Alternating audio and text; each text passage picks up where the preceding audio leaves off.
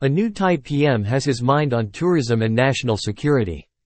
New initiatives to boost flight frequency, streamline visa policies, and enhance Thailand's tourism appeal were discussed, with a focus on increasing flight frequency, making visa policies more efficient, and improving Thailand's attractiveness as a tourism destination. In a crucial meeting with tourism operators, Thailand's newly appointed PM addressed concerns while outlining strategies for industry growth.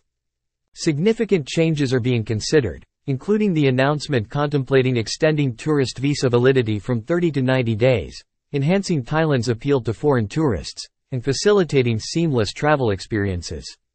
PM Thavisin emphasized streamlining immigration procedures to ensure convenience for incoming tourists.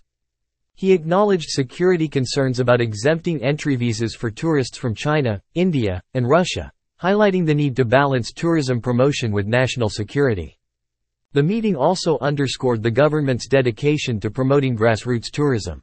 Discussions encompassed the possibility of revitalizing an old airport in Phang Nga to accommodate small commercial planes. PM Thavisin also expressed commitment to empowering 3,000 communities with untapped potential, aligning with inclusive economic growth goals.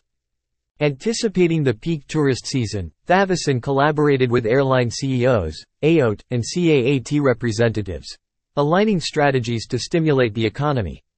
Thavisin assured his commitment to fostering tourism across provinces irrespective of political affiliations, emphasizing dedication to building a prosperous sector.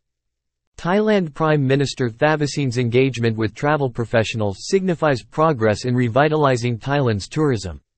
Proposed measures, including extended visas, streamlined immigration, and aviation collaboration, underscore the government's commitment to growth and resilience.